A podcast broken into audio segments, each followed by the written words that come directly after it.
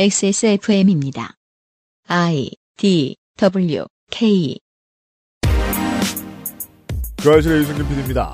시빌레 바이어, 코니 컨버스, 엘리자벳 코튼은 모두 한참 지나서야 시장에 인정을 받았습니다.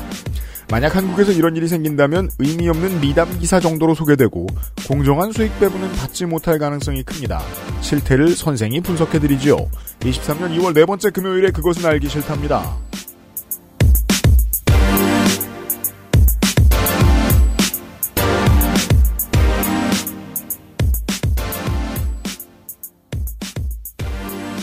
지구상의 청취자 여러분 안녕하세요. 한국은 금요일 해 떨어지기 직전입니다. 윤세민 에디터와 제가 손희상 선생의 이야기를 듣고 있었습니다. 네, 안녕하십니까. 윤세민입니다. 안녕하세요. 손희상입니다. 힙스터가 된 기분이에요. 네. 네. 알려지지 않은 보물들을 발굴해서 지만 알고 있는 척하는 기분입니다. 아, 그렇죠. 하지만 좋은 노래였습니다. 사실 저는 이제 코니 컨버스와 엘리자벳 코튼의 노래도 들어봤는데 훌륭한 노래입니다. 음, 그게 네. 제가 이제 그 홍대 씬에 대해서 가지고 있는 비관 중에 하나가 포크는 되게 간단한 구성을 가지고 있어요. 네. 네. 되게 고수의 장르라고 생각합니다. 그렇습니다. 정말 잘하지 않으면 좋지 않아요. 그렇겠죠. 그냥 힙스터인 척 하고 있네 이렇게 들려요. 엘리자베스 코트는 그 노래 딱 시작하면 기타 줄 몇 번 튕기는 소리 듣고 나서 음. 그 바로 저는 눈물 뽑을 수 있습니다. 눈물 팍 뽑아요. 한 포스 합니다. 네. 네. 여러분도 한번 찾아 들어보시길 바랍니다. 예. 잠시 후에 음. 이 양반들 얘기를 왜 꺼냈는지 손희상 선생이 설명해야 되겠습니다. 그것은 알기 싫다는 나의 마지막 시도 퍼펙트 25전화 영어 아름다운 재단 18 어른 캠페인 한 번만 써본 사람은 없는 빅그린 프리미엄 헤어케어 남해에서 온 바다 보물 바보상회에서 도와주고 있습니다. 18. 홀로 어른이 되어야 하는 아이들을 위해 함께 해주세요. 아름다운 재단은 18 어른의 건강한 자립을 응원합니다. 아름다운 재단 18 어른 캠페인. 병풍 추출물 70%, 비오틴, 판테놀 4가지 과일 추출물, 이 모든 걸 하나로. 빅그린 시카 샴푸. Big Green. 중건성용 탈모 샴푸 빅그린 시카.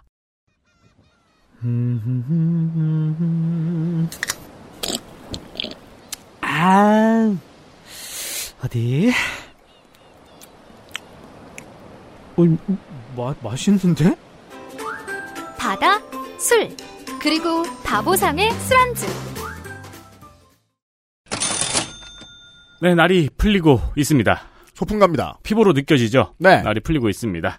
어, 이제 캠핑 의자 챙기고, 음. 네, 트렁크에 넣어놓고, 돗자리 챙기고, 안주도 챙겨야죠. 물론 짧은 봄에 어, 먼지 없는 화창한 휴일을 기대하는 게 쉽지가 않습니다. 그냥 각오하고 나가는 거죠. 미리 준비해 놔야 됩니다. 좋은 날 튀어나가야 되거든요. 네. 안주가 필요합니다. 맥반석, 치즈, 오징어 육포, 귀채 오징어 등 오징어만으로도 화려한 variation을 했어요. 제가 추천하는 건 언제나 오징어 육포였어요. 그리고 특쥐포, 가문어 슬라이스, 심지어 mix nut에 바나나 칩까지 마른 안주를 집대성한 바보상회 다양한 세트 구성 그리고 나들이용 패키지까지 준비가 되어 있습니다. 가격도 비싸지 않은 편. 부담 없이 잡술 수 있어요. 바보상의 안주들은 액세스몰에 있습니다.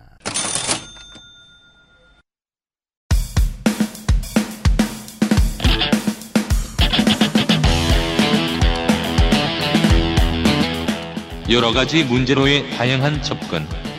이상 평론.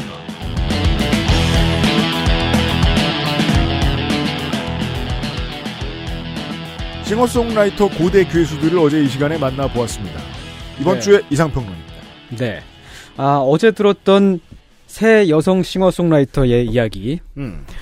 어, 그 이야기에서 우리가 알 수 있는 것은 무엇일까요? 첫째, 존버는 승리한다. 그렇죠. 예. 그리고 둘째로는 자신이 만든 음악에 따른 보상이 금전적으로든 명예로서든 창작 시점으로부터 매우 오랜 시간이 지나서야 돌아왔다는 겁니다. 음. 그런 게 꽤 있습니다. 예, 전혀 특수한 사례가 아니지요. 나오자마자 음. 확뜰 수 있는 건 시장이 이미 그 상품을 밀어줄 수 있는 능력을 갖추고 있어야 되거든요. 기획 상품이라고 하죠. 네. 음. 음악가만이 아니라 미술가, 작가, 만화가, 영화 감독, 시인, 기타 등등 창작자들이 나중에 시간이 지나서야 인정을 받는 일이 드물지 않습니다. 음. 이게 예술 노동 혹은 창작 노동의 특수성입니다. 그렇죠. 그죠. 네. 이달에 돈 받고 다음 달에 내놓고 음. 물론 윤종신 모델이 있습니다만 음. 모두에게 허용되는 것도 아니고 그렇습니다. 네. 창작이 다른 노동에 비해서 특별히 더 고결한 가치를 가지는 것은 아닙니다. 둘다 왜냐하면 똑같이 노동은 죄다 고결하다고 보는 게 타당하기 때문입니다. 그렇습니다. 둘 다 인간의 노동으로서 존엄한 행위이죠. 음. 그래도 예술 노동이 일반 노동에 비해서 특수한 건 뭐냐면 음.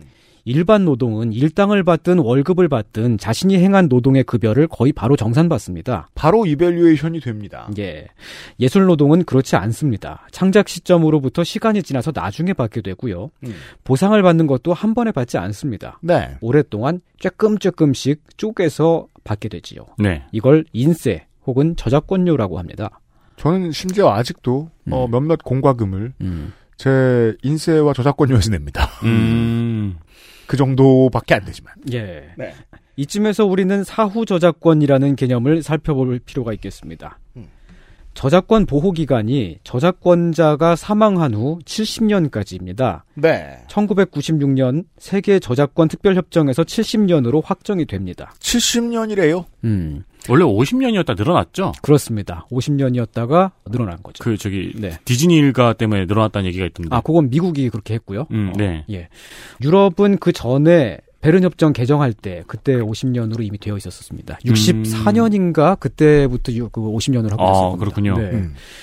그리고 작년에 캐나다가 마지막으로 이 협정을 받아들이면서 지금은 사후 저작권 70년이라는 기간이 명실공히 글로벌 표준이 되어 있습니다. 음. 현재 주요 국가들 가운데 이 70년 기간을 받아들이지 않는 나라가 뭐 한 중국 정도인가요? 뭐 중국은 50년 시스템입니다. 네. 그래서 옛날에 음. 뭐 일을 할때 네. 회화 옛날 명화들에 대한 컨텐츠를 만드는 일을 할때 음. 명화들을 집어넣으면 좋잖아요. 네. 그 명화에 대한 설명을 해주는 거니까. 음. 그래서 근데 사후 저작권이 이미 끝났으니까 음. 실컷 넣다가 보면은 어느 순간 저작권 때문에 못 넣는 그림이 갑자기 있는 거예요. 그렇습니다. 네, 그러니까 음. 비교적 근대 미술로 들어오면은 음. 아직 70년이 안 지난 작가들. 네.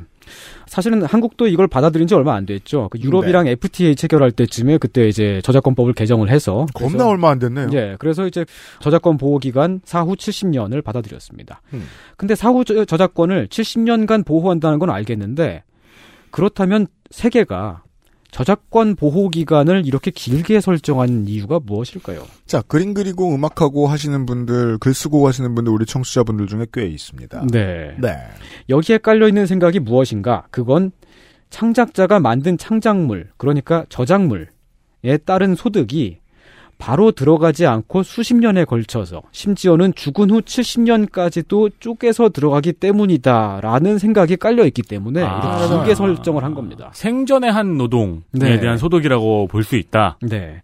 아, 혹시 지금 방송을 듣고 계신 청취자분들 중에 예술 창작자분, 그 중에서 이제 소득이 조금 그 적은 그런 창작자분들이 계시다면은 그건 여러분의 노동 가치가 혹은 생산 가치가 적기 때문이 아니고요. 음. 보상을 지금부터 사후 70년까지 나누어 받기 때문입니다. 천천히, 천천히. 사후 70년 무이자 네. 할부로. 다 언젠가 나중에 받게 될 거고요.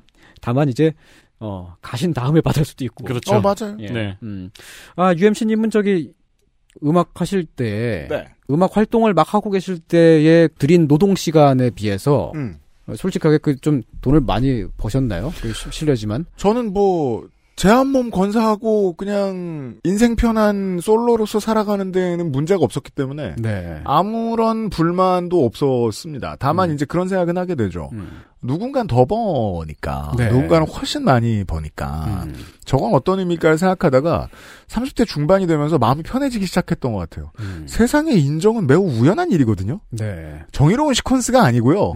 음. 예, 노력한다고 무조건 얻어지는 것도 아니고 음. 그걸 깨닫는 순간이 와요. 네. 그 다음부터 편해지죠. 음, 음. 운때죠. 음. 네.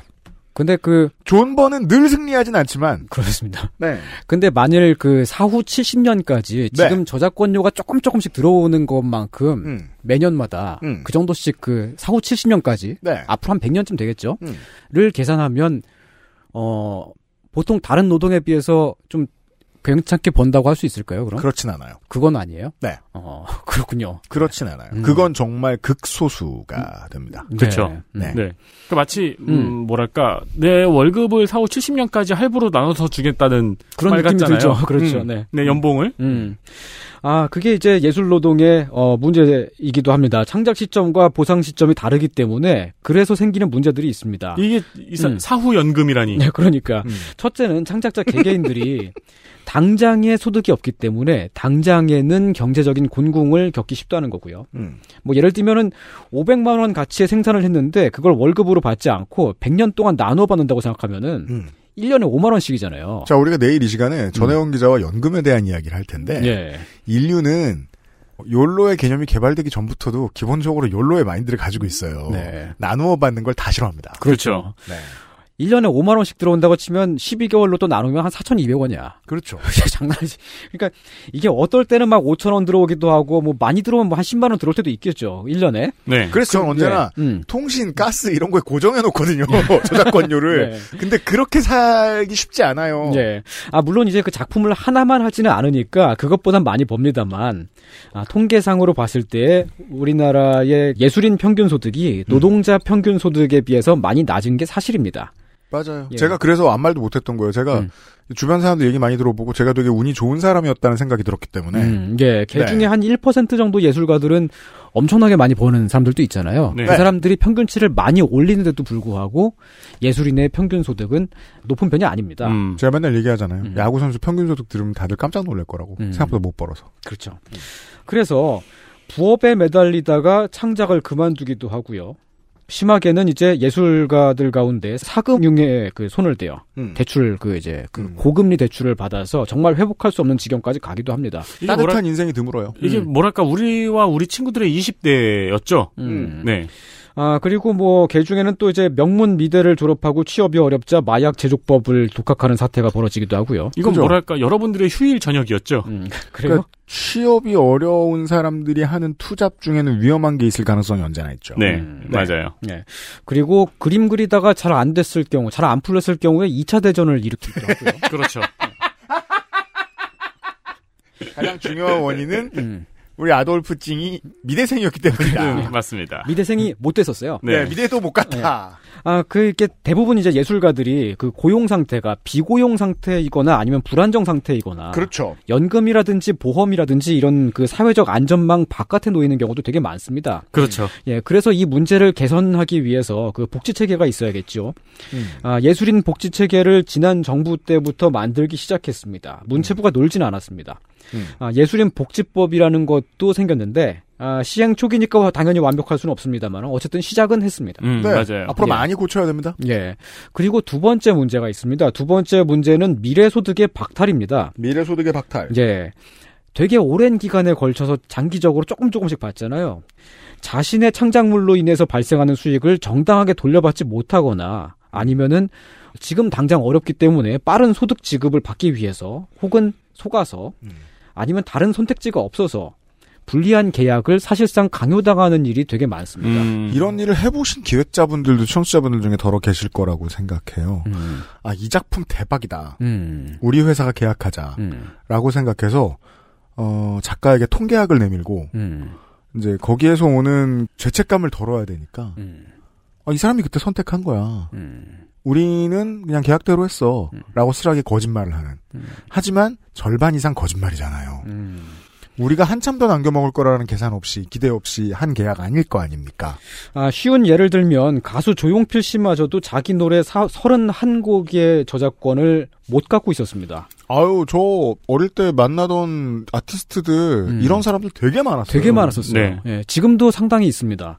어, 자기 노래인데도 자기가 부르려면 사장한테 허락을 받아야 되는 그런 경우죠. 저작권을 다 넘겨버려서. 이건 전 세계에 많아요. 음, 음반사 사장이 저작권을 모두 가져갔기 때문에 그런 건데 조용필 씨 같은 경우는 그 사장이 죽으면서 사장의 가족에게 상속되기까지 했어요. 조, 저작권이. 조 용필 씨의 저작권이. 네. 이러는 음반 회사 사장들이 진짜 많았고, 네. 심지어 지금 이제 뭐 5대 기획사들의 오래된 회장님들도 음, 되게 많은 곡들의 저작권을 지가 가지고 있습니다. 자기가 작업을 아예 안 해놓고. 음. 예. 아, 나중에 2014년 때쯤 됐을 때, 그때 시민들이 이제 조용필 씨에게 자기가 부른 노래, 자기가 만든 노래 저작권이 없는 게 말이 되느냐, 그렇게 다들 이제 서명 운동도 하고 막 들고 일어나고 그래서, 그래서 그때서야 돌려받을 수 있었던 거고요. 음.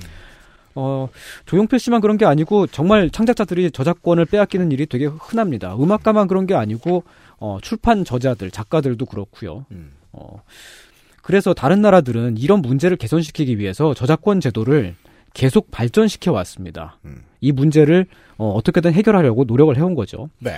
그런 장치 중에 하나가 사업자의 투명성 의무라는 게 있습니다. 뭐, 예. 개념이 예. 등장합니다. 네, 또는 이제 정보를 충분하고 완전하게 고지해야 할 의무라고도 하는데요. 이거는 온 나라의 법에 다 어딘가에 들어가 있는 조항입니다. 정보를 온전하게 고지해야 할 의무. 음. 상당히 많은 나라의 법에 들어가 있지요.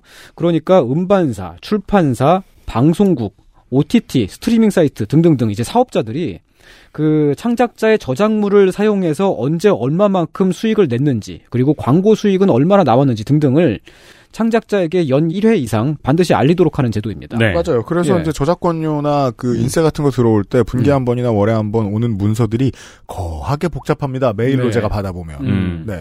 아, 유럽연합은 저작권 지침에 따라서 그 회원국들에게 모두 이걸 법률로서 강제를 하고 있습니다. 음. 어, 어떻게 생각하세요? 이게 창작자의 저작물을 써서 생긴 수익을 창작자에게 고지한다. 너무 당연하게 들리지 않나요? 그렇죠. 예. 문제는 이제 그걸 어떻게 믿냐는 뭐 이야기가 있겠지만. 음. 왜냐면 아티스트는 재주 없는 곰이 아니니까요. 네. 음. 영미권은 조금 다릅니다. 법률로서 강제하지는 않는데 네. 문화적으로 민간에 정착되어 있습니다. 음. 어, 서로 이제 상호간에 계약을 할 때 그 계약서에 그 들어가게끔 그렇게 좀 정착이 되어 있고 네.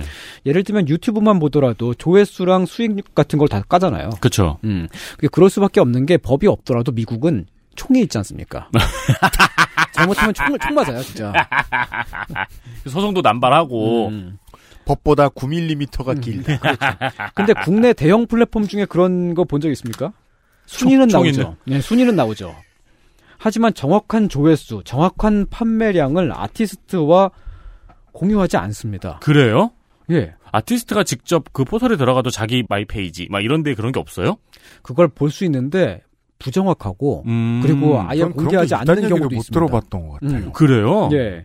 수익을 정확히 모른다는 건 중간에 빼먹힐 가능성이 크다는 거죠. 그러니까 이제 그걸 어떻게 믿냐는 말이 나오는 거죠. 예. 그래서 이제 유럽은 이제 그거를 관리하고 대리하는 제3 그 단체 기관들이 있어요. 아. 그런 업체들도 있고. 근데 한국은 그게 없으니까 작년만 해도 가수 이승기 씨, 방송인 박수홍 씨, 그리고 이달의 소녀 추 씨 등이 분쟁을 겪었죠. 네. 이분도 가수예요. 직업이 이달의 소녀는 아니에요. 아, 그러게. 굳이 나열했는데 어색해서요. 아, 네네. 아마 많은 분들이 알고 계셨을 거예요. 네. 추씨 워낙 유명, 소녀 추씨. 추씨 워낙 유명하니까. 아, 가수입니다. 네. 아, 장기간에 잘 걸쳐서. 자기가 벌어들인 소득을 털어먹혔다고 하더라고요. 그렇습니다. 이런 예. 문제에 대해서 해결하자면 갑자기 합법의 세계로 들어가야 되는데 그런 음. 게 자신이 없으니까 음. 상대 쪽에서 다 여론전을 했죠. 음. 박수홍 씨, 이승기 씨, 추씨 모두. 옛날에 듣기로는 음. 옛날 90년대에는 아니 내 노래가 대한민국에서 이렇게 난리가 났는데 음. 정상 금액이 1억밖에 안 되는 게 말이 되냐 뭐 4천만 원밖에 안 되는 게 말이 되냐 이렇게 따지면은 음. 기획사 사장이 알았어 알았어 알았어 계산해 줄게 이렇게 하더니 갑자기 뭐 벤츠를 사준다거나 음. 집을 사준다거나 음. 그게 조용필 씨 사례. 예 그런 식으로 무마를 했는데 사실 그 사람이 원래 받아야 될 돈은 그 집값의 10배 그렇죠. 훨씬 많죠. 그리고 이제 미국에 총이 있어서라기보다 음. 더 중요한 것은 이제 그럴 때 계약 기간이 끝날 때 음. 다른 기획사가 네. 훨씬 더 투명하게 그렇죠. 모셔가기 네, 때문이거든요. 서로 경쟁을 하죠. 음. 예. 아, 우리는 수익 정보를 고지하는 게 법적으로 의무가 아닙니다. 창작자들한테 개별적으로 잘 안 알려주고요. 한국의 빈 부분. 예. 그리고 그렇게 이제 그 고지를 잘 안 하기 때문에 고지를 못 받는 창작자는 수입을 오랫동안 빼앗기더라도 그 사실을 알아차리기가 어렵습니다. 그러니까 제가 publishing을 외국계 업체에 맡긴 다음부터 좋아진 지점이에요. 이게. 네. 음. 네. 아, 이승기 씨나 박수홍 씨 같은 사례는 사실은 되게 정말 빙산의 일각에 불과합니다. 그러니까 이 유명한 사람들이 이렇게 당하고 살았으면 이 사람들뿐만이 아닐 거란 얘기입니다. 덜그 유명한 사람들은 그나마 알아차릴 수 있었던 게 그 이승기 씨 같은 경우는 18년 동안 음원 수익이 빵원이었어요. 음. 받은 돈이. 음. 그러니까 알아차릴 수 있었던 거잖아. 음. 근데 그거 조금 조금씩 약간씩 떼먹혀가지고 뭐 그런 경우는 정말 알아차리기 어려울 거거든요. 자, 이런 무법 사회는 어떤 그림을 보여주냐면 전 음. 업계에 있었으니까 예. 작곡가들이 음. 이런 정글이라는 걸 알아요. 알, 압니다. 예. 이미 그럼 알고 있습니다. 어떻게 하죠? 음. 내가 한 서른, 서른다섯쯤 됐을 때 음. 젊은 작곡가들이 새로 들어와요. 음. 그럼 그 친구들의 저작권을 슬슬 뺏어가요. 그렇습니다. 음. 서로가 음. 서로를 약탈하는 사회가 되죠. 형들 언니들이 하던 걸 그대로 따라 합니다. 음. 그러면서 동생들한테 좋은 선배가 됩니다. 왜냐하면 돈을 명목을 알 수 없는 돈을 나눠주거든요. 음. 실제로 훨씬 많은 이득을 취하면서 음. 이게 업계에 법이 없고 견제가 없으면 음. 다들 그걸 당연하게 여기고 늙는 거예요. 예.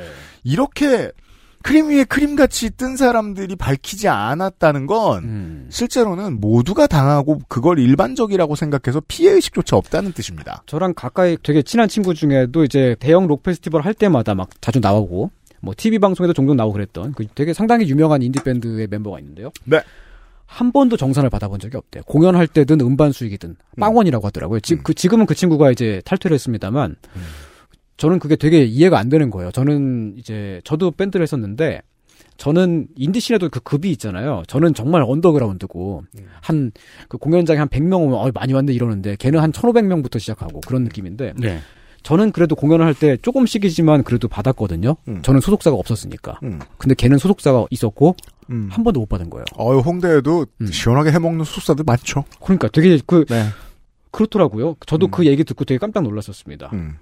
지금 이게 되게 심각한 문제인 게요. 지금은 음악이든 문학이든 만화, 영화 등등이 다 온라인 플랫폼으로 유통이 되는 시대죠. 그렇죠. 온라인 플랫폼 시장이 오프라인의 그 유통 시장을 압도적으로 어, 제낄 정도로 네. 그렇게 성장을 했습니다. 음. 온라인이기 때문에 수익을 속이려고 하면 얼마든지 속일 수가 있습니다. 그래서 지난 정부 때에 이 문제를 특히 이제 그 웹툰계에 한해서 문제를 좀 고쳐보려고 문체부가 웹툰 창작자들이랑 플랫폼 업체를 모아서 상생 협약이라는 걸 추진했었습니다. 음. 그래서 그때는 신뢰할 수 있는 제3 서버를 두고 그 작품의 그 조회수를 기록을 해서 웹툰 음. 작가들에게 고지를 하겠다 뭐 이런 얘기까지 오고 가고 그랬는데 그러니까 조회수가 플랫폼에게 플랫폼이 독점하는 정보가 아니고 음. 제3 서버를 통해서 가도록 해라. 예. 네. 그렇게 해야지 투명하니까요. 웹툰을 제공하는 플랫폼 업체와 작가들의 대결에 대해서는 몇 음. 번을 저희가 소개를 해드린 적이 있어요. 예. 근데 그 사이에 정권이 바뀌었잖아요. 음? 예, 상생 협의체가 결국 출범을 했습니다. 얼마 전에 바로 얼마 전에 출범했는데 그 협의체의 구성원들을 보면 음. 웹툰이랑 별 관련 없는 분들이 되게 많이 들어가셨고요. 아, 한국 비보이 협회. 어, 그런 식으로 한국 네. 힙합 협회. 힙합 협회. 어. 어르신들. 그리고 창작자들이 그 안에서 소수가 되어 있어요. 이게 어. 이런 식이 돼요, 보통. 예, 그래서 그 안에서 웹툰 작가들이 자기의 이야기, 자기 몫을, 그 자기 의견을 내면은 그게 다 소수 의견이 됩니다. 아, 그 안에서 지금 웹툰 작가들이 아플 때 휴지할 권리, 임신했을 때 쉴 권리 같은 것부터 어, 천천히 내야 되는 좀 되게 답답한 상황으로 지금 이렇게 그 되어 있습니다. 정치가 쉬워 보이냐고요. 음. 어떤 감시와 관리의 권력을 주려면은 권력을 줘야 되잖아요. 예. 그런 권력만 보고 달려드는 모든 분야의 비전문가 양아치들이 있단 말이에요. 그건 여러분 중에 한 사람이 될 수도 있어요. 음. 그런 사람들이 먼저 가서 줄 쓴다고요. 정치하기 쉽냐고. 음. 그래서 이런 문제를 사실은 행정적으로 풀려고 하면 되게 어렵습니다. 지금 문체부는 업계 표준 계약서라는 것을 되게 많이 계속 만들고 있는데요. 그러니까 그 문화예술계에 각종 사용될 수 있을 법한 계약서들을 많이 만듭니다. 어, 뭐 그리고 그 안에 이제 그 정보 고지의 의무를 뭐 계약서 안에다 넣는 방식으로 이렇게 하고 있는데 근데 그 계약서를 사용하는 자체가 의무가 아니에요. 음. 그러니까 실제로 문체부 표준 계약서 거의 쓰이지 않습니다. 음. 그러니까 사실은 더 좋은 방법은 국회가 법률을 제정해서 정보 고지의 의무를 두는 게 더 좋은 방법입니다. 보험사들한테 하는 것처럼요. 네. 근데 국회의원도 법을 마음대로 마구 만들 수 있지는 않지 않습니까? 음. 그래서 이러이러한 법이 필요하다는 대중의 공감대가 있어야 되고 맞아요. 여론의 지지가 있어야 됩니다. 음. 안 그러면 똘똘 뭉쳐서 반대하는 사람들이 있어요. 음. 반대하는 사람은 항상 소수예요. 항상 소수인데 그 창작자들은 항상 그 되게 압도적인 다수거든요. 음. 근데 창작자들보다 소수의 그 연대력이랄까 그 맞아요. 결집력이 훨씬 강하고 그러니까 저 음. 법이 왜 통과가 안돼 음. 싶은 것들은 음. 어마어마하게 열렬히 반대하는 소수가 계속해서 국회에서 로비하고 있기 때문이거든요. 예. 반면에 다수가 별로 관심을 기울이지 않거나 가만히 있을 때는 되게 이게 통과되기가 어렵습니다. 우리 도희님 나왔을 때 그 얘기했잖아요. 타투 관련 법안 음. 왜 처리 안 되는가. 음. 근데 실제로 디테일하게 말하면 이제 개인에 대한 비난이 될 수 있으니까 많이 참고 그러시는데 도희님도 음. 국회에서 누가 안티로 로비하는 사람도 있기 때문입니다. 음. 네. XSFM입니다.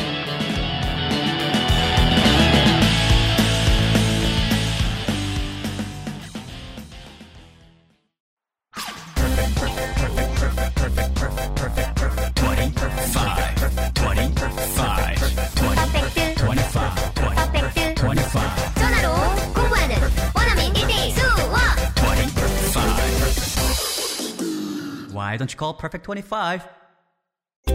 두피가 건조하고 간지럽다면 트러블이 생기고 심지어 비듬까지 아직 빅그린 안 써보셨나요?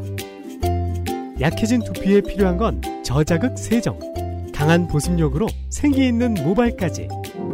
Big Green. 두피를 씻자. 빅그린 시카 샴푸.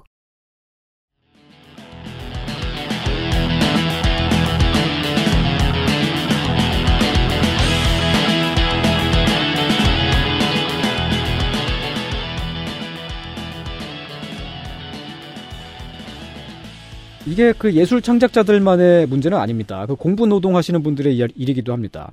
책을 내면 출판사로부터 고지를 받아야 하잖아요. 그죠? 이 헛똑똑이들의 이야기로 넘어갑니다. 네, 그 이제 그 출판사로부터 어 당신이 낸 책이 얼만큼 팔렸습니다라는 그 정보를 받아야 되는데, 네. 근데 그나마 지금은 많이 개선된 분야가 출판계입니다. 음. 어 도서정까지 이전, 이전에는 만 원짜리 책을 5천 원에 팔기도 했었잖아요. 음. 근데 그 저자에게 주는 인세가 최종 판매 가격의 일정 퍼센트, 보통 한 10%였어요. 그래 그랬는데 웃기죠. 유통업자가 결정한 마진인데 예. 음. 그걸 책을 쓴 사람이 그건 그렇게 하면 안 돼요. 그건 음. 농산물을 떼어서 팔아 팔을 때처럼 예, 예. 처음에 받았던 가격을 지켜줘야 되는데 안 그럽니다. 근데 그렇게 되면은 만 원에 팔았는지 5천 원에 팔았는지 알 수가 없잖아. 음.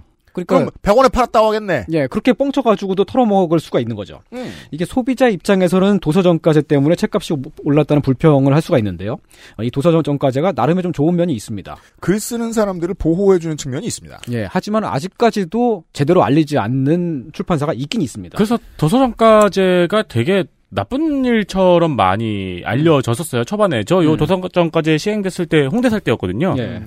근데 주변에 음악 한다는 친구들이 다 도서정가제를 싫어하는 거예요. 음. 모두가 비싸게 사라는 게 말이 되냐 이런 식으로. 예. 그래가지고 몇 번 설명을 해줬는데 음. 그때는 몰랐죠. 음. 그 인간의 본성을 이해하고 싶지 않아 하는. 그죠? 이제 그 사람은 이제 언제 진실을 깨닫게 되죠? 자기 음원이 그렇게 싸게 팔린다는 걸 느낄 때. 음. 정가제가 없기 때문에. 예. 요즘에 음원 스트리밍, 그, 국내 음원 스트리밍 사이트들을 보면은, 노래 한 곡이 플레이 될 때마다, 뭐 예를 들면 음악가한테 1원씩 정산을 한다고 칩시다. 네. 실제로는 1원이 안 됩니다. 그 연, 연주자하고 스탭들하고 나눠야 되니까. 근데 그 스트리밍에 한 달에 만 원씩 내고 가입한 사람한테는 1원씩 해서 그렇게 그 정산을 하는데, 가끔 이 음원 스트리밍 그 업체가 이벤트를 해서, 첫 달 가입 100원. 예, 막 5천 원 내고 가입하는 사람도 있잖아요. 음. 네, 요즘 안 풀리는 국내 음원 업체들 엄청나게 할인해 주고 어, 있습니다. 할인 엄청 하죠. 근데 그렇게 하면 할인 가격에 그 가입한 이용자들의 청취에 대해서는 0.5원을 음악가한테 주는 구조로 돼 있어요. 아니 네. 근데 음악가가 그 할인 행사에 동의를 했냐고. 그러니까 어 그러니까 이게 사실은 그 스트리밍 유통 업체의 마케팅 비용이 음악가들한테 전가가 된 거잖아요. 자, 땡이마트에서 음. 냉장고를 팝니다. 음. 100만 원에 처음에 팝니다. 음. 근데 아는 고객한테 막 깎아주는 것도 있는 거 아세요, 청취자 여러분? 그리고 명절 때 80만 원에도 팔고 70만 원에도 팝니다. 음. 여기선 뭐가 있냐면요. 이미 LG가 처음에 내놨을 때 납품했을 때 납기했을 때 받았던 금액은 LG는 정확히 돌려받는다는 겁니다. 예. 거기에서 판매하는 사람들의 유통 마진만 차이가 날 뿐이에요. 음. 이건 얘기가 다르죠. 네. 내가 100만 원짜리가 안 팔려가지고 70만 원에 팔기로 했어 이 냉장고를. 음. 그러니까 LG도 예전에 40만 원 받았으면 지금 5만 원 받아가세요라고 하는 거예요. 음. LG가 참 가만히 두겠습니다. 그런데 음악가들은 그걸 참 잘 모여서 그 이제 그런 통일된 목소리를 내, 기가참 힘든 것 같더라고요. LG전자는 지가 더 크거든요. 네. 네. 아, 이런 경우는 그냥 그 마케팅 비용이 음악가에게 전가가 됐다. 그것뿐만이 아니라 실제로 그 가입자가 만 원 내고 가입한 사람인지 5천 원 내고 가입한 사람인지 그 정보를 모르잖아요. 그렇죠. 그러면 다른데 그냥 실제로 정당한 목도 뺏기기가 되게 쉬운 겁니다. 네. 네. 이런 것도 되게 모여서 목소리를 내지 않으면 고치기가 힘든 그런 구조인데요. 음. 이런 일들뿐만이 아니라 다른 나라에는 있는데 우리나라에는 없는 저작권 제도가 있습니다. 뭐죠? 저작권을 박탈하는 것, 저작권 박탈의 금지 조항입니다. 이게 없어요? 그럼 저작권을 막 박탈해도 되는 거예요? 그러니까 저작권 양도 조항이 있죠. 언제 박탈? 노래를 너무 못해. 그러니까 아, 막 저작권은 그림을 너무 못 그렸어. 저작권은 원래가 창작자에게 귀속, 귀속되는 것이기 때문에 당연한 것처럼 보입니다. 원래 그 저작권이라고 하는 것은 뭐 관청에 등록하거나 그렇지 않더라도 작품을 발표하는 순간 음. 바로 인정이 되는 거죠. 음. 유럽연합은 이 저작권의 인정을 더 많이 빡세게 시행을 해서 창작자와 사업자가 저작권 양도 그러니까 창작자가 저작권을 포기하겠다라고 그렇게 그 인정을 그러니까 했더라도 조용필 씨가 조용필 음. 씨 기획사 사장에게 이런 걸 사인을 했어. 네. 곡을 억지로 뺏기는 계약서를. 그렇게 했더라도 그 계약을 무효로 해버립니다. 그러니까 약간 저작권 양도 계약서 같은 거는 신체 포기 각서처럼 보는 거죠. 음. 그런 거죠. 네. 그러니까 아 거기다가 그 사업자가 제작 아니면 사, 사업자나 제작 의뢰인이 저작권의 양도를 요구하면 징역 3년에 처해요. 음, 음. 콩밥을 먹는다 이거죠. 민사는 또 따로 두들겨 맞고요. 이게 이제 음. 이 문제를 구체적으로 저, 저 뭐냐, 진전을 시키지 못한 거는 이제 한국 미디어의 영양부제도 있습니다만, 음. 구름빵 논쟁이 붙었을 때, 이슈가 네. 됐을 때, 많은 사람들이 고민했거든요? 예. 관심을 가졌어요, 실제로. 네. 어, 이거 정당치 않나 봐. 음. 하지만 더 긴 고민으로 이어지진 못했었어요. 음. 우리 저작권은 주권법은 저작권을 양도할 수 있게 돼 있습니다. 유럽은 단순히 저작물의 복제권, 전송권, 판매권을 일정 계약 기간에 일정한 용도에 맞게끔 임대를 하는 구조입니다. 이 차이가 큽니다. 음. 이 차이가 어떻게 나타나냐면 한국은 제작 의뢰자가 저작권의 말소를 요구해야 하는 일이 많이 있습니다. 실제 비일비재합니다. 계약서에 많이 적혀 있죠. 아까 제가 네, 말씀드린 게 계약할 그거예요. 때부터. 네. 사장님이 음. 이 노래에 가사 저작권 50%를 달라 그래요. 음. 가져가요. 음.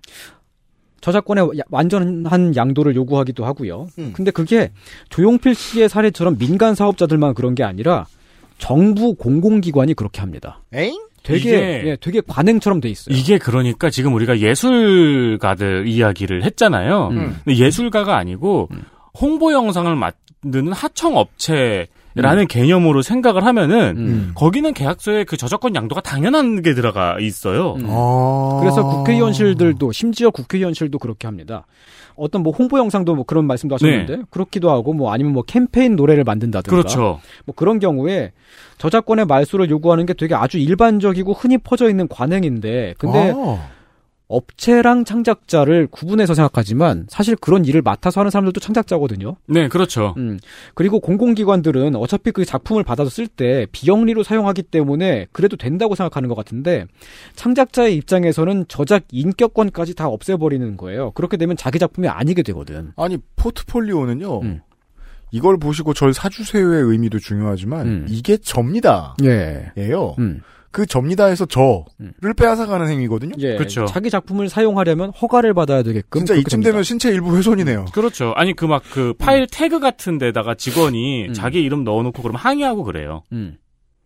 우리 어, 이름 어, 넣어 맞아, 맞아. 넣으란다고 어. 넣으라고. 작가 이름 넣으면 항의해요. 네, 그렇게 항의해요. 하지 말라 그래요. 그리고 되게 많습니다. 의사 이름도 넣으면 안 되고 갑사 이름을 넣어야 된다고. 음. 이게 얼마나 이상하냐면 음.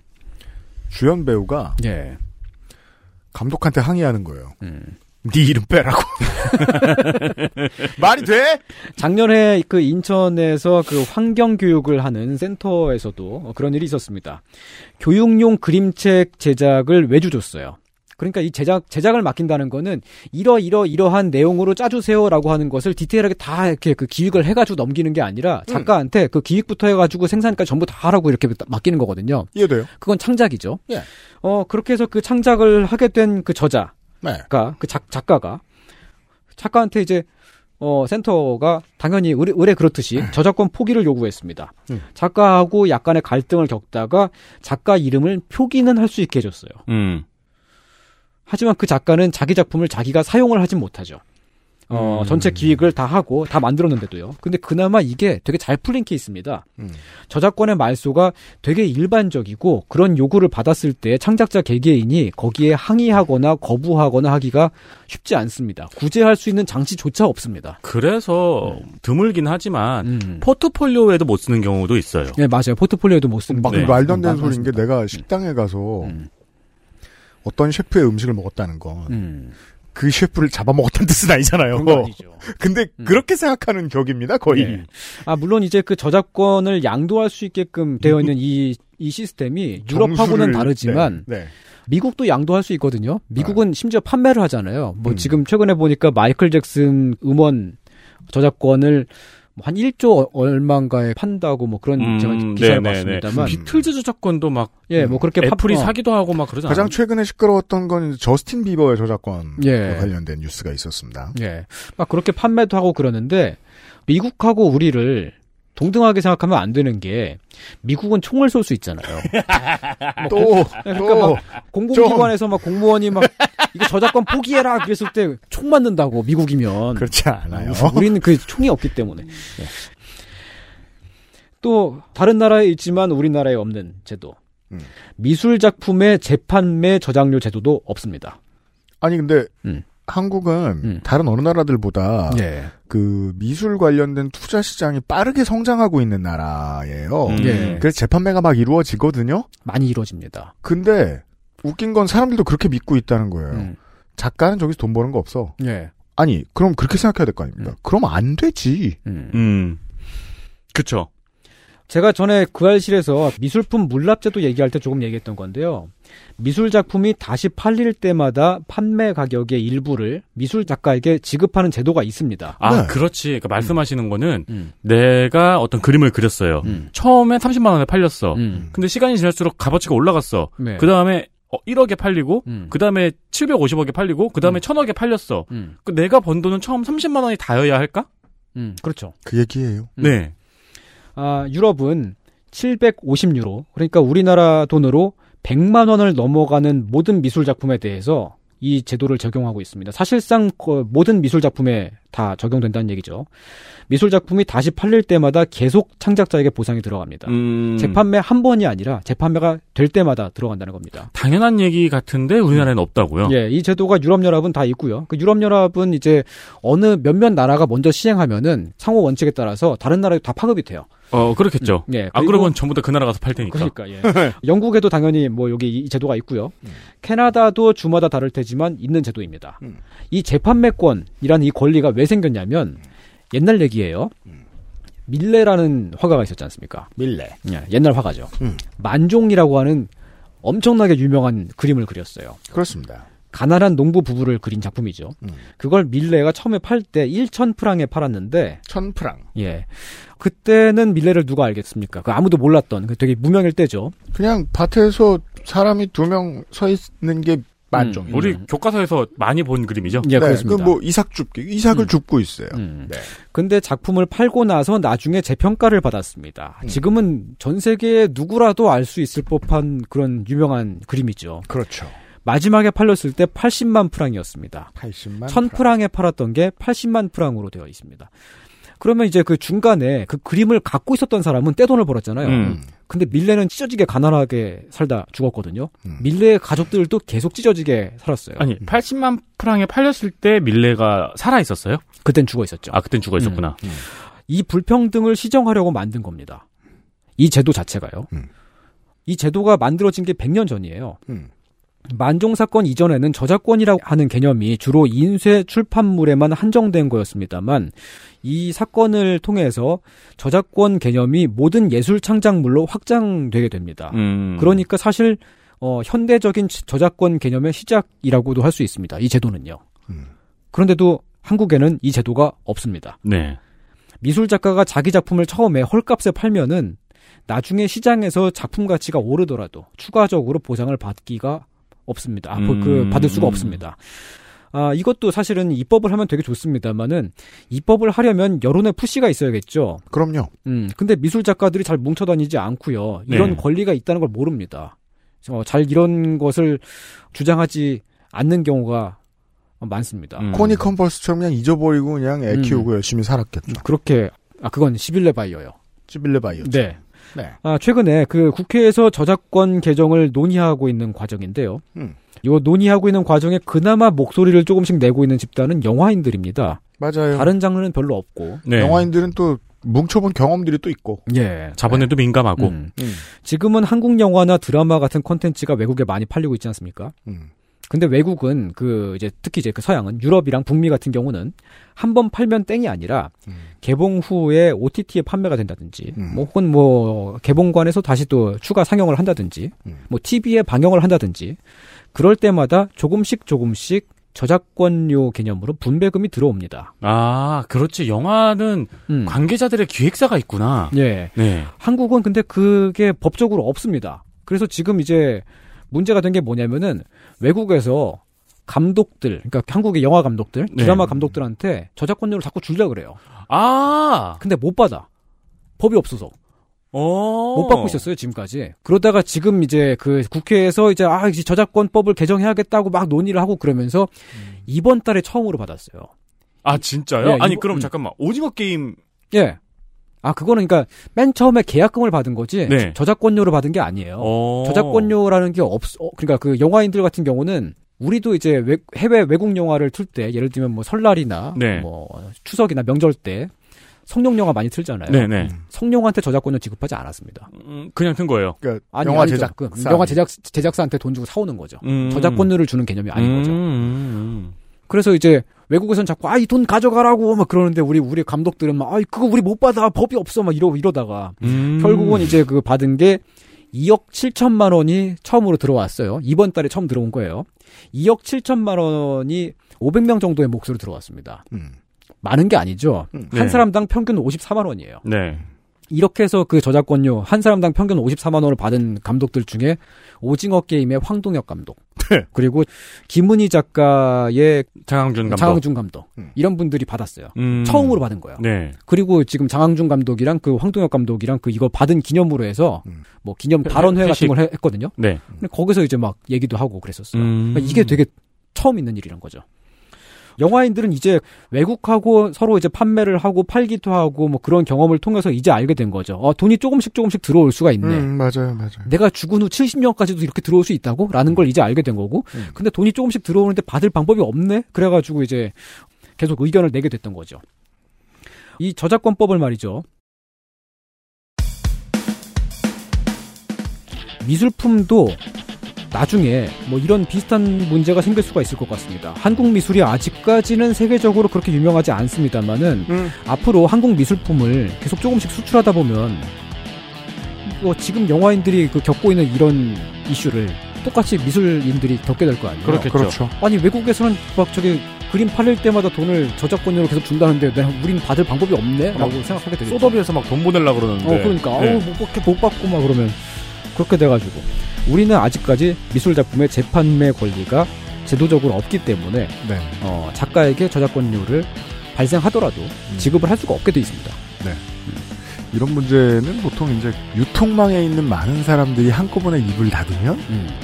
그냥 여러 사람들이 모르는 걸로 네 그렇게 돼버립니다. 많이 진행됩니다. 이건 창작물만의 이야기가 아닙니다. 여러분이 하시는 모든 일에 비교해 보셔도 비슷한 사례가 대한민국에 있을 거예요. 이번 주 이성평론이에요.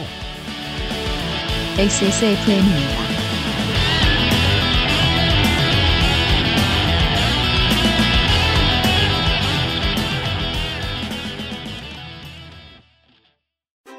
혼술 세트로 부담 없이 간편하게 맥주만 있으면 뭐해? 술안주는 바보상회. 10분으로는 부족합니다. 당신의 실력을 충분히 높일 수 있는 최적의 시간. 25분간의 전화 영어. Perfect 25.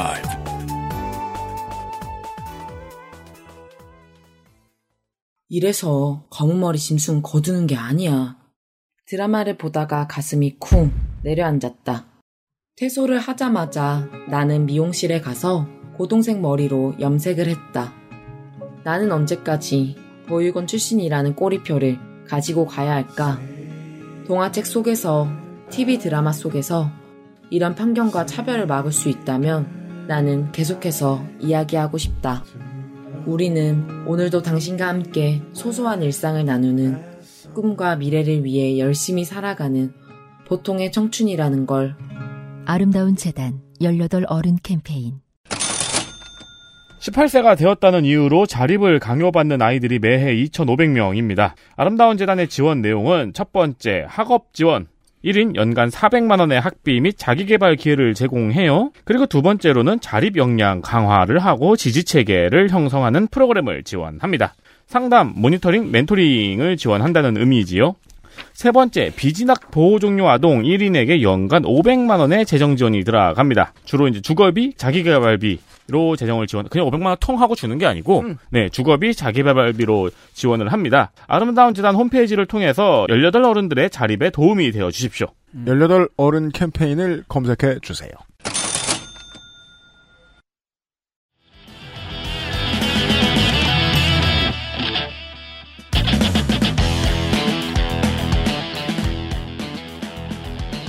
영화 이야기, 음악 이야기를 했습니다. 기술 예. 얘기도 좀 했습니다. 예, 영화 얘기했으니까 요 얘기도 잠깐 하겠습니다. 뭐요? 어, 외국하고 우리나라의 그 차이점 중에 또 한 가지는 우리는 주 저작권자, 그러니까 제작자, 감독, 작가, 어, 그 영화의 그 저작자들이죠.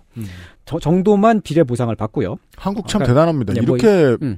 훌륭한 작품들을 많이 만들어낸 토양을 가지고 있는 나라에서 소수를 빼고 다 거지예요. 음. 예. 업계에서 일하는 사람들이. 아, 그, 그리고 심지어는 그 감독조차도 비례 보상을 못 받는 경우가 많습니다. 음. 그 이제 인센티브 뭐 그런 개념으로라도 계약서에 명시하지 않았으면 한 번 처음에 계약금 받고 뭐 이렇게 그게 끝인 경우가 있고요.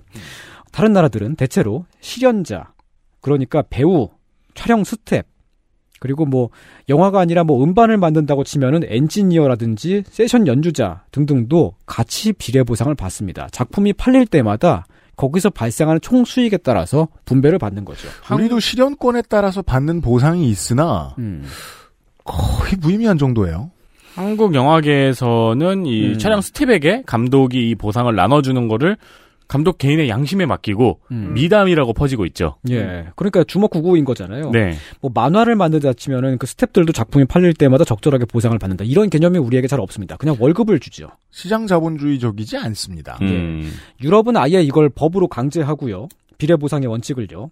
미국은 사실 제가 미국 법은 잘 모릅니다만 연방법에는 아마 없는 것 같습니다. 역시 민간에 문화적으로 정착돼 있습니다. 음. 영화나 드라마에 나오는 조연급 배우 이상은 처음 계약할 때부터 총 수익이 이만큼 발생하면 요만큼씩 인센티브를 더 받는다라는 그런 식의 조항을 넣습니다. 왜냐하면 미국인들은 총을 맞을 수가 있거든요. 그렇죠.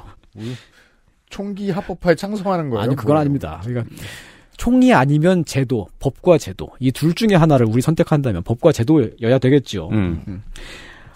우리는 아직까지 그런 일이 일반적이지가 않습니다. 배우가 영화 제작에 투자까지 한다든지 뭐 음. 그런 경우가 아니면 처음에 그냥 한 번 받고 끝인 경우가 있고요. 아니면 계약금을 한 번에 받거나 나눠 받거나 뭐 네. 그런 정도 선택을 할 수 있는 거고.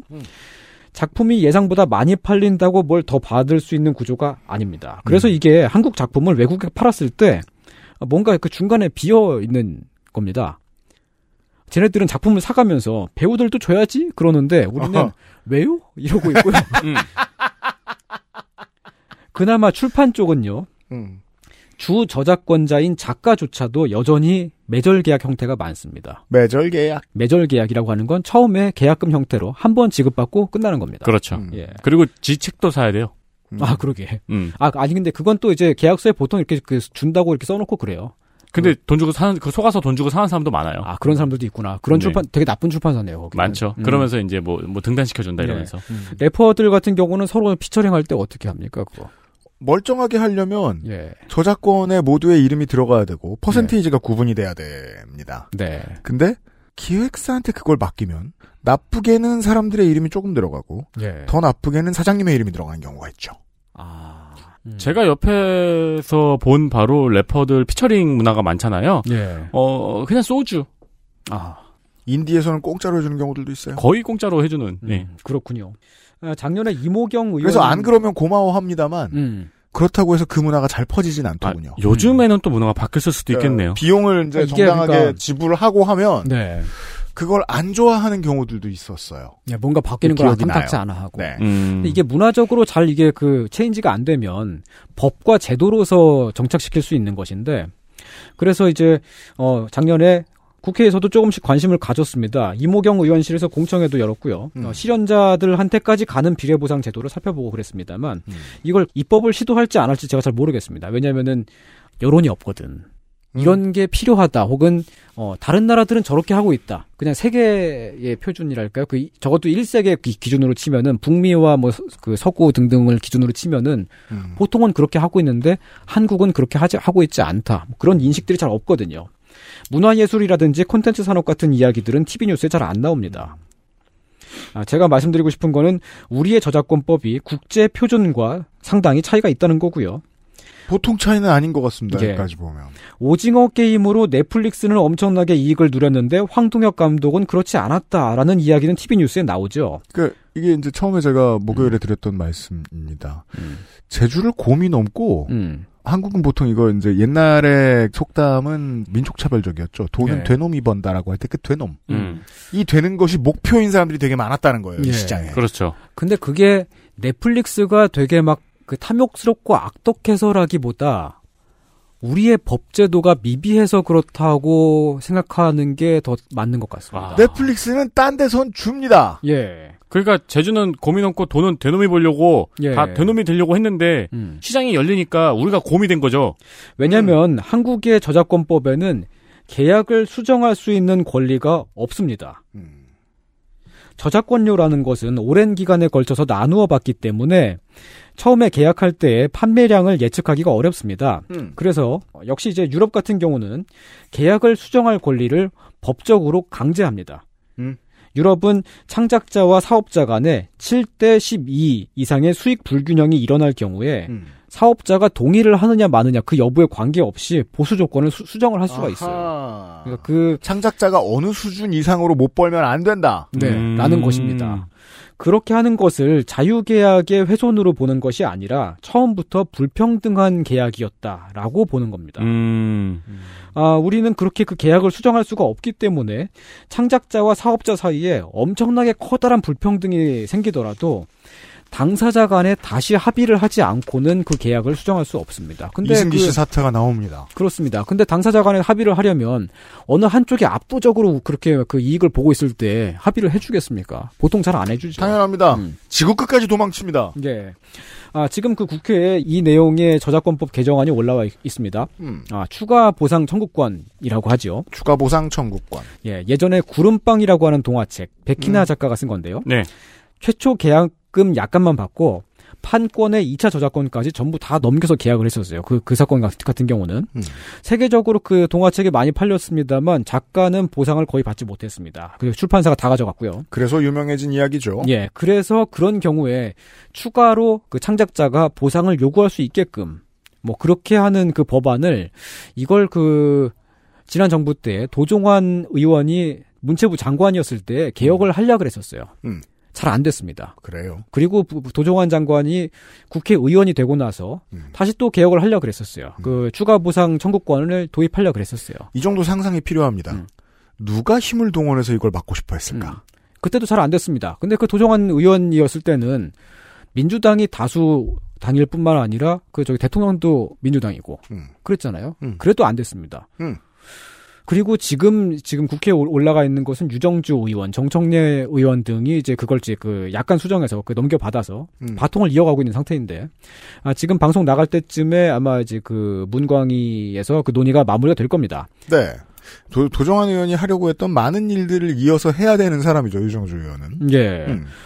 누군가가 반대를 하고 있기 때문에 잘 안 됐고 법안이 도입됨으로 인해서 그 혜택을 볼 수 있는 되게 많은 창작자들이 있는데 가만히 있었어요. 그리고 가만히 있고 아 물론 모든 분들이 가만히 있지는 않았습니다만 전반적으로 이제 목소리를 잘 내고 있지 않았기 때문에 지금까지 계속해서 실패해 왔습니다. 지금도 사실은 출판업계가 많이 반발하고 있습니다. 국회에서 통과시키면 헌법 소원을 내겠다고 예고를 한 상태입니다. 그러니까 이쪽은 봐, 봐요. 예. 이쪽은 이렇게 음. 개혁의 대상이 되려고 하는 곳은 이렇게 완강히 거부하잖아요. 예. 개혁을 해야 되는 쪽은 혜택을 아직 본 적이 없기 때문에 음. 이렇게까지 적극적일 수가 없습니다. 정치의 생리예요. 예. 음. 개혁이 늘 어려운 이유입니다. 예, 참고로 다시 한번 말씀드리자면은 이 계약의 보수 조건 수정 같은 경우는 지금 뭐 1세계 기준으로는 거의 뭐 global standard라고 할 수 있습니다. 음. 그런 것 중에 또 다른 하나 계약 기간이 남아 있더라도 창작자가 계약을 해지할 권리가 있습니다. 어 그래요? 한국에는 그런 권리가 없고요. 음. 어, 이 개념을 운영상의 결함이 발생할 때의 계약 해지라고 하는데요. 음흠. 출판사라든지 음반사라든지 아무튼 창작자가 음. 어, 창작물을 더 이상 유통하지 않고 절판시킬 때가 있잖아요. 사업자가. 예. 음. 그럴 경우에 일정 시간이 지나면 자동으로 계약 파기가 되는 어, 그런 제도입니다. 예를 들어 뭐 어떤 음. 가수의 노래를 음, 어, 가수와 상의 안 하고 음, 그 스트리밍에서 내렸어. 예. 그러면 계속 계약, 내리겠대. 음, 그럼 계약 파기입니다. 음. 그리고 그러, 그런 경우에는 그동안은 그런 게 안 됐다는 뜻입니다. 예. 그렇게 해서 계약이 파기되면은 이제 음악가는 다른 유통사를 찾아서 너 지랄하면 다시 네또 노래 안 팔 거야? 예. 그게 그 이걸 어 유럽에서 법적으로 법으로 강제를 하는 이유가 사업자가 창작자하고 뭐 갈등을 겪는 상황이라든지 그럴 경우에 음반을 다 회수하고 판권을 묶어버리는 방식으로 창작자를 괴롭힐 수가 음, 있거든요. 맞아요. 음. 그렇죠. 이게 음반뿐만 아니라 그 출판에서도 그런 일이 가끔 있습니다. 네. 예를 그리고, 들어 이게 음. 건설로 넘어가면 양아치 짓이 돼요. 예. 수주권을 뺏기 위해서 옛날엔 그런 일이 흔했어요. 음, 네. 공사를 못하게 깡패들이 계속 방해합니다. 음. 그래서 음. 어, 건설사가 못 버티고 부도가 나면 그 프로젝트를 뺏어버리는 예. 양아치 짓입니다. 보통 오프라인으로 넘어가면. 회사가 그렇게까지 양아치 짓을 하지 않더라도 그렇게 할 수도 있다 라는 것 자체가 사업자 혹은 제작사를 갑으로 만듭니다. 그러면 창작자는 쫄게 됩니다. 그렇죠. 창작자는 을이 되죠. 이미 대등하지 않아요. 좋아요. 아, 이 계약 해지권은 창작자의 보호를 위해서만이 아니라 사회적으로도 공공의 이익이 됩니다. 음. 예전에 나왔던 책이라든지 음반이라든지 어, 더 이상 시장성이 없다고 판단해서 절판시키는 경우가 있잖아요. 음. 그 판단은 누가 하느냐면 그 판권을 쥐고 있는 회사가 회-. 회사가 하죠. 음. 한국은 그런 게 되게 많습니다. 예전에 나왔던 게 희귀해져서 웃돈을 주고 사야 하고요. 네. 음. 그런데도 회사가 판권을 계속 쥐고 그냥 발매를 안 하고 있기 때문에 그래서 찾을 수가 없습니다. 대- 한국 노래, 네. 영화 음. 이런 것들 OTT나 스트리밍에서 찾을 수 없는 거 되게 많아요. 엄청 많습니다. 이러면 그래요. 음. 그럼 시장 입장으로 생각해 보죠. 내가 시장의 입장을 가진 대중이야. 야, 너 노래 어차피 그래도 안 팔릴 거야. 그때도 히트도 별로 안 했잖아. 음. 근데 노래를 만든 본인은 어떻죠? 알게 뭐예요. 음. 인정받으려면 내 놔야 될 거 아니야. 그러면 그러게. 어떻게 하죠? 아무도 신경 안 쓰는데 자기가 들고 돌아다녀야죠. 음. 이걸 유통해줄 기획사를 찾아야죠. 그 정도 권리는 있어야 할 거 아닙니까? 네. 네. 창작물이 더 이상 유통되지 않으면 사회적으로 사실은 모두의 손해가 됩니다. 우리 사회 안에 유통되던 것이 사라지는 거잖아요. 그래서 이제 기획사하고 뭐 법정 투쟁을 막 하다가 결국 나중에 기획사는 기분 상해가지고 영원히 안 내주고 지금도 스트리밍에서 못 듣고 뭐 음. 이런 뮤지션들 제가 아는 사람들 덜어 있어요. 네, 있습니다. 지금도 있습니다. 그 열 받으면 무료로 풀어버리고. 예. 근데 무료로 푸는 게 더 듣기 힘들어요, 요즘은. 스트리밍 사이트에 있는 게 낫지. 네. 네. 아, 이런 것들이 여기까지가 창작자의 권리를 보호하기 위한 정말 기초 중에 기초적인 것들입니다. 청취자 여러분들 가운데서 지금 오- 오늘의 방송을 들으시면서 한국의 창작자에게 수익 정보를 알릴 의무가 법적으로 없다는 거 아마 처음 아신 분들도 계실 거예요. 들으시고 깜짝 놀라실 수도 있습니다. 이걸 음. 증권이나 뭐 투자사의 상식으로 생각하면 정말 말도 안 되는 그렇죠. 거거든요. 말도 안 되죠. 예, 예. 아, 물론 이제 그 수익 정보를 분기별로 따박따박 알려주는 회사들도 많습니다. 음. 좋은 회사들이죠. 조성주 소장의 책은 그 출판사에서 깔끔하고 어, 아름답게 잘 알려주고 있다고 합니다. 그, 그, 들었습니다. 예. 네. 좋은 출판사인 거죠. 네. 안 팔리는 건 그 회사 책임은 아니에요. 아, 그러게. 조성주 책임이에요. 아, 사실은 이게 그렇게 하는 게 보통이고 그게 당연한 사회여야 하는데 아직까지는 우리가 좋은 회사들이 그렇게 하고 있는 사회입니다. 이런 사회는 음. 양아치인 순서대로 잘 사는 사회가 돼요. 그렇죠. 한국의 보편적 규범이 돼버립니다. 먼저 양아치 짓을 해. 음. 쿠데타에 성공한 놈이 임자니까. 그래서 이제 좋은 사업자를 만나서 그 창작자가 정당한 몫을 받는 일이 운이 좋은 케이스가 되어버리는 이런 건 좀 아니지 싶어요. 그냥 두면 예. 이승기 씨 인생처럼 될 수도 있는 겁니다. 다. 그렇습니다. 지금 국회에 두 가지의 저작권법 개정안이 올라와 있습니다. 하나는 어, 일반 콘텐츠를 청각 장애인용으로 번역할 때 저작권 사용을 좀 더 쉽게 하는 법안. 김혜지 의원이 발의했고요. 좋은 법안이라고 생각합니다. 또 음. 하나는 앞서 말씀드렸던 추가 보상 청구권. 유정주 의원 안이 있고 그리고 성일종 의원이 발의한 안이 또 있습니다. 유럽식의 수익 분배 조정권에 비하면 많이 약하지만 많이 약한데도 불구하고 되게 많이 두들겨 맞고 있습니다. 첫 발이 제일 많이 두드려 맞습니다. 네. 추가 보상 청구권을 도입하면 K 콘텐츠의 경쟁력이 떨어진다. 라고 주장하는 기사가 엄청 많이 생산되고 있어요. 자, 로비를 할 만큼의 의지가 있는 세력이 홍보성 기사를 밀어낼 만큼의 힘이 있는 놈들임을 알 수 있어요. 네. 이번 이 지라를 누가 이렇게 주장을 하는가를 좀 찾아보고 있었는데 예. 어, 누가 이렇게 주장을 했는가는 굉장히 꼼꼼하게 숨기고 있어요. 그냥 그런 목소리가 있다는 식으로. 음. 예. 근데 동일한 기사가 계속 반복되고 있거든요. 네, 이번 달 내내 계속 나오고 있습니다. 네, 계속 나오고 있고 유일하게 한 명 알 수 있는 이름은 공청회에서 음. 콘텐츠 웨이브 팀장에서 음. 투자가 위축돼 오히려 저작권자 권익 보호를 약화시키는 부작용을 가져올 수 있다고 얘기한 걸 보면은 음. 누가 이런 기사를 나오기를 원하는지를 짐작할 수 있죠. 네, 어. 곰 제주 부리게 하는 되놈. 예, 이런 반대 논리가 사실 들어보면 K 콘텐츠의 경쟁력이 싼 가격이라고 주장하는 셈이잖아요. 그렇죠. 싸지 않으면 투자를 안 한다. 이런 거잖아. 그렇죠. 어, 실제로 쌉니다. 싸요. 음. 맨 처음에 계약금 제작비 이 정도만 주고 그 다음에 줘야 하는 저작권료가 사실상 없기 때문에 싼 겁니다. 음. 그 부분이 사실은 창작자의 진짜 몫인데도 없습니다. 그리고 그건 누군가가 먹고 있습니다. 네. 아, 이런 게 그 K 콘텐츠의 경쟁력이라면 창작자들이 앞으로도 계속해서 자기 몫을 못 받아야 하는가라는 그런 의문이 좀, 좀 듭니다. 그리고 이 논리가 되게 어디서 많이 보던 논리 같은 게 노동자 대투쟁 이전의 한국의 공장들입니다. 예, 노동자 임금을 올리면 한국 산업의 경쟁력이 약화된다. 뭐 이런 주장을 예전에 많이 했었습니다. 그렇죠. 뭐 그런 얘기잖아요, 지금. 네. 하지만 우리는 이제 싼 값으로 승부하는 나라가 아니지요. 음. 창작자, 예술 노동자, 그리고 학술 노동자들의 이야기이기도 합니다. 그 책을 내면은 역시 저작권료를 받지요. 음. 등등이 모두 정당한 자기 몫을 받았으면 좋겠습니다.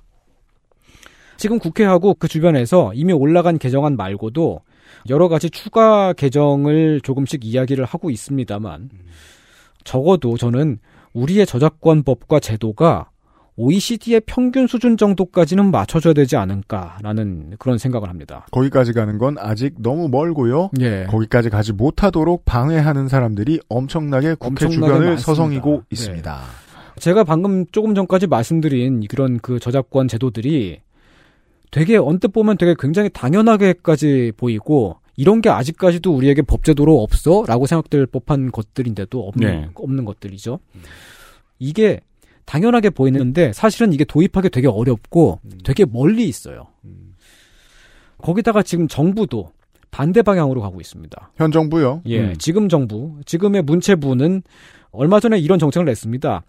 음원 스트리밍 업체들이 매출에 맞춰서 저작권료를 지불하는 대신에 이게 어떻게 대신이 있을 수가 있습니다. 그러니까, 매출에 맞춰서 저작권료를 줘야지. 예, 그러니까- 얼마 판 만큼 줘야지. 뭘 어쩌겠다는 거예요. 매출에서 인앱 수수료를 떼고 저작권료를 지불하라는 정책을 냈습니다. 아니 인앱 수수료를 왜 아티스트가 내? 그러니까 인앱 수수료라고 하는 것은 사용자들이 서비스에 결제를 할 때 내는 수수료, 수수료입니다. 음. 뭐 구글, 뭐 이제 또 뭐 있죠? 그 뭐 삼성페이인가 그런 것도 있을 테고 애플도 있겠죠. 네. 그런 그런 식으로 특히 최근에 구글이 구글 어플을 통해서 결제할 때에 최대 30%까지 무조건 수수료를 받아가는 네. 어, 요런 정책으로 선회를 했어요. 애플이 하는 짓을 드디어 시작했습니다. 네. 그랬기 때문인데 이게 전부 음악가들에게 전가가 됩니다. 그죠. 1억 1호 합의 본 겁니다. 국내 업체들이. 예. 단순 계산으로 말하자면 음악가들의 음원 소득이 최대 30%까지 낮아진다고도 할 수 있습니다. 그런 얘기입니다. 완전히 스트리밍 업체에 유리한 정책이지요. 지네들이 내야 될 돈을 그냥 음악가들은 모여있는 단체가 없으니까 여기를 은근슬쩍 전가하자 이런 식이죠. 그런 겁니다. 그 나중 되면 직원들 명절 선물비도 떼고 주자고 할 수도 있죠. 예, 지금 반대 목소리를 조금이나마 내고 있는 곳이 그나마 음원 저작권 협회인데 음악 저작권 협회가 지금 저 연판장을 돌리고자 애를 쓰고 있습니다. 아티스트들에게 서명해 달라고. 어, 근데 거기에 대해서 문체부의 공식 입장은 반발하는 단체에 대해서는 재량권을 행사해서 직권으로 사용료 징수 규정 개정을 명령하겠다. 네. 그러니까 엄포입니다. 네, 반발하지 말라 이거죠. 근데 문체부가 여기에 왜 이렇게 필사적이에요? 어, 업체들이 이걸 요구하니까요. 자, 대형 업체들이. 이렇게까지 좋은 질문은 답을 알려줍니다. 음, 문체부가 왜 이렇게 필사적일까? 그러게요. 이건 좀 저작권에 대한 상식에 되게 많이 위배되잖아요. 음악가들에게 인앱 수수료를 더 갉아먹히도록 하자라는 게 저 지금 문체부의 의지처럼 보이는데 문체부가 왜 이런 의지를 갖게 됐을까? 아니, 그 뒤에 누가 무슨 피드백을 넣었을까가 옳은 질문이죠. 이게 우리가 어제 얘기한 그 노조 때려잡는 것처럼 때려잡으려고 하잖아요, 지금. 예, 그런 느낌이죠. 아, 네. 지- 근데 지금 정부가 뭐 문체부뿐만이 아니라 다 그러고 있어요. 되게, 되게 희한한 방식으로 나아가고 자, 있습니다. 누군가의 소원을 열렬히 풀어주고 있는 겁니다, 지금. 아, 이게 지금 당장은 그 음원 사이트, 음원 스트리밍에 대한 얘기이기 때문에 음악가들만의 문제로 보이지만 이걸 지금 못 막아내면 그 다음에는 웹툰, 웹소설, OTT까지도 다 파급이 될 겁니다. 그때 되면은 그런 데서 결제하는 수수료들마다 저- 다 전부 다 이제 창작자들의 몫으로 다 그렇게 전가가 되겠죠. 자, 우리는 생산자들 때문에 무언가를 소비하고 혜택을 받아서 살아요. 예. 하지만 언제나 돈은 생산자보다 유통업자가 먼저 만진단 말이에요. 음. 이게 시장 사회를 이끌고 온 인류의 가장 큰 문제 중의 하나입니다. 음. 그래서 돈이 어떻게 흐르는지를 유통업자가 먼저 정하는 경우들이 되게 많습니다. 예. 그럴 때 어수룩한 순서대로 따이고 음. 제가 만나본 많은 평생 살면서 만나본 많은 어, 아티스트들은 정치에 별 관심이 없거든요. 음. 어, 정치에 관심이 없었던 대가를 지금 이렇게 치르게 됐다는 사실도 모를 수 있습니다. 음. 네. 네. 우리 사회 전체의 공익을 생각했을 때도 이런 정책은 별로 좋은 것 같지 않습니다. 지금도 국내 스트리밍 서비스가 외국 스트리밍 서비스에 비해서 창작자에게 음악가들에게 분배하는 몫이 더 적거든요. 국내가 더 적어요. 예, 그렇죠. 그러면 외국 서비스에 올리는 게 더 이득인 거네요. 예. 물론 뭐 홍보가 그만큼 돼 있다면. 그러니까 유튜브나 뭐 땡플이라든가 그 땡포티파이가 더 많아요. 여러분들이 더. 계시다면 요즘 좀 느끼고 있으실 거예요. 음. 한국인들이 해외 서비스를 많이 쓰면서 네. 그리고 외국인들이 해외 서비스를 통해 한국 음악을 많이 들으면서 예전보다 수익이 늘었다. 음. 라는 느낌을 받으실 거예요. 네. 그렇게 되면은 어 음악가들이 아니 10년 전에 관도 나도 그래요. 예. 네. 음악가들이 국내 업체들은 결제 수수료까지 음악가들한테 다 결 그 부담을 시켜버리는데 그냥 다 해외 서비스로 넘어가지 않을까요? 음. 라는 생각도 들어요. 음. 네. 물론 그걸 막기 위해서 저작권을 음악가들이 안 갖고 있잖아요. 또 음. 희한하게 그 음. 저작권을 틀어쥐고 있는 그 이제 업체들이 있습니다. 음, 있죠. 그 업체들이 또 담합을 해서 외국 스트리밍 사이트에는 국내 음원을 못 올리게끔 그렇게 또 하고자 하는 경우들도 예, 있습니다. 하- 실제로 하, 하기도 합니다. 네. 아니, 실제로 그게 이제 몇 번 이슈가 됐었죠. 애플 뮤직에서는 뭐 뭐가 없다, 누구 노래가 없다 이런 이야기들이. 네. 못 올리게 하고 있습니다. 무능하면 꼭 가두리를 좋아합니다. 네. 저작권 얘기를 했습니다. 음. 창작자의 권리 이야기도 했습니다. 네. 예, 다른 나라와 우리의 차이점, 세계와 우리의 차이점도 살펴봤습니다. 간략하게 정리하면 창작자에게 수익의 정보를 고지할 투명성의 의무 음. 우리 없고요. 음. 저작권을 박탈하는 것을 금지한다. 음. 역시 우리에게 없습니다. 미술 작품이 다시 판매될 때에 창작자, 미술 작가에게 저작료를 주는 제도도 우리는 없고요. 음. 실현자들에게까지 비례 보상을 주는 제도도 없습니다. 네.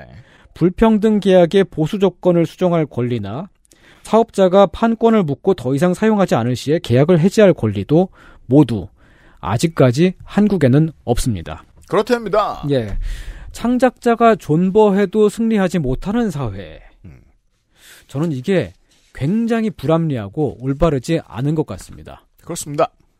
한국음악권조작권협회가 이 문제에 있어서 투쟁을 진행하고 있다 라는 점에 대해서 저는 뭐 진작부터 알고 있었는데 제가 방송의 소재로 올리지 않는 이슈 중에 하나입니다. 뭐 몇만 원이나마 제 수익이 걸려 있기도 하거니와 그것도 찔리지만 이게 대중적인 공감대를 얻어내지 못한다는 자신감 없음에서 오는 것이기도 합니다. 근데 적어도 지금은 이 음원 문제에서 걸려 있는 이 싸움이 선생이 말씀하신 대로 어, 모든 창작자 네. 더 나아가서 시장 자본주의에 살고 있는 대한민국 국민 전체 예. 여기서 살고 있는 모든 시민 전체의 삶에 영향을 미칠 것임이 분명합니다. 누가 만든 걸 이렇게 유통하는 사람들의 입장대로 음. 가격이 정해지는 사회는 예. 벗어나야죠. 우리가 중국의 창작 시장을 왜 무시하고 싫어하는데요? 이건 너무 당연하게 여기기 때문입니다. 한국의 시장에 대해서 왜 우습게 봤는데요? 지금 중국이 하는 것보다 더 심했기 때문입니다, 옛날에. 예. 근데 거기에서 개화가 너무 늦다. 음. 그리고 그런 데에는 이유가 있죠. 지금처럼 돈 많은 나라에서 계속해서 원시적으로 살고 싶은 놈들이 있다는 건. 음. 네. 네, 그렇습니다. 그리고 왜 지금 세상이 유튜브 천하가 되었는지 음. 2초만 생각해보면 알 수 있잖아요. 그렇습니다. 유튜브를 통해서 자기 컨텐츠를 내보내는 게 가장 이득이 되기 때문이죠. 네. 국내 플랫폼보다. 그렇죠. 네. 쬐만한 뽀찌를 가져가 남기는 데에 관심이 있다면 유튜브에 비해서는 구글에 비해서는 그냥 동네 소매치기들, 음. 동네 양아치들인 거거든요. 어, 그렇게 머무르고자 하는 업자들과 지금 정치가 싸우고 있습니다. 음. 한국에서 창작자들은 되게 많은 인구입니다. 아, 세계적으로도 한국처럼 그 예술인 인구가 많은 나라가 드뭅니다. 예술 대학만 하더라도 전체 대학생 중에 한 15% 정도가 예술을 많아요. 를 전공합니다. 음. 간단한 생각으로 보면은 전체 국민 중에 거의 한 10명 중에 한 명 가까이가 예술 관련 직업을 가지고 있습니다. 그런데도 저항을 하지 못하는 것은 참 이상합니다. 똘똘 한번 뭉쳐서 목소리를 한번 내기만 한다면 막아낼 수도 있을 것 같은 그런 느낌입니다만 참 어려워 보이기도 하고요. 저는 이 대한민국을 지금까지 망쳐온 대한민국 담론장을 지금까지 망쳐온 공정 담론이 언젠가 양화로 변할 거라고 생각을 하는 사람입니다. 음. 왜냐하면 공정이란 단어를 너무 많이 들으면 결국 진짜 공정에 관심을 가지게 돼 있거든요. 음. 다만 시간이 좀 걸리는 것 같습니다. 네. 네. 그러니까 미국은 민간에 정착이 돼 있다는 이야기를 말씀을 많이 하셨는데 음. 여기에 대한 이제 선생의 해석은 총이 있는 나라.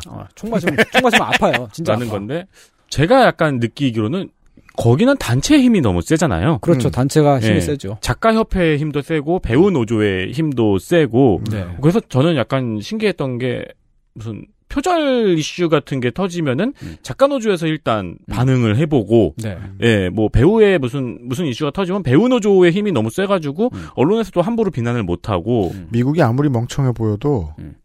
과점과 독과점만큼은 철저하게 응징하면서 큰 나라입니다. 네. 그 단체 힘이 엄청 셌던 게 인상적이었는데 우리나라 같은 경우에는 미국 모델을 그렇게 숭상을 하면서도 단체를 억제를 많이 해왔죠. 음. 지금 네. 정부에서 제일 싫어하는 것도 단체고요. 이런 얘기였습니다.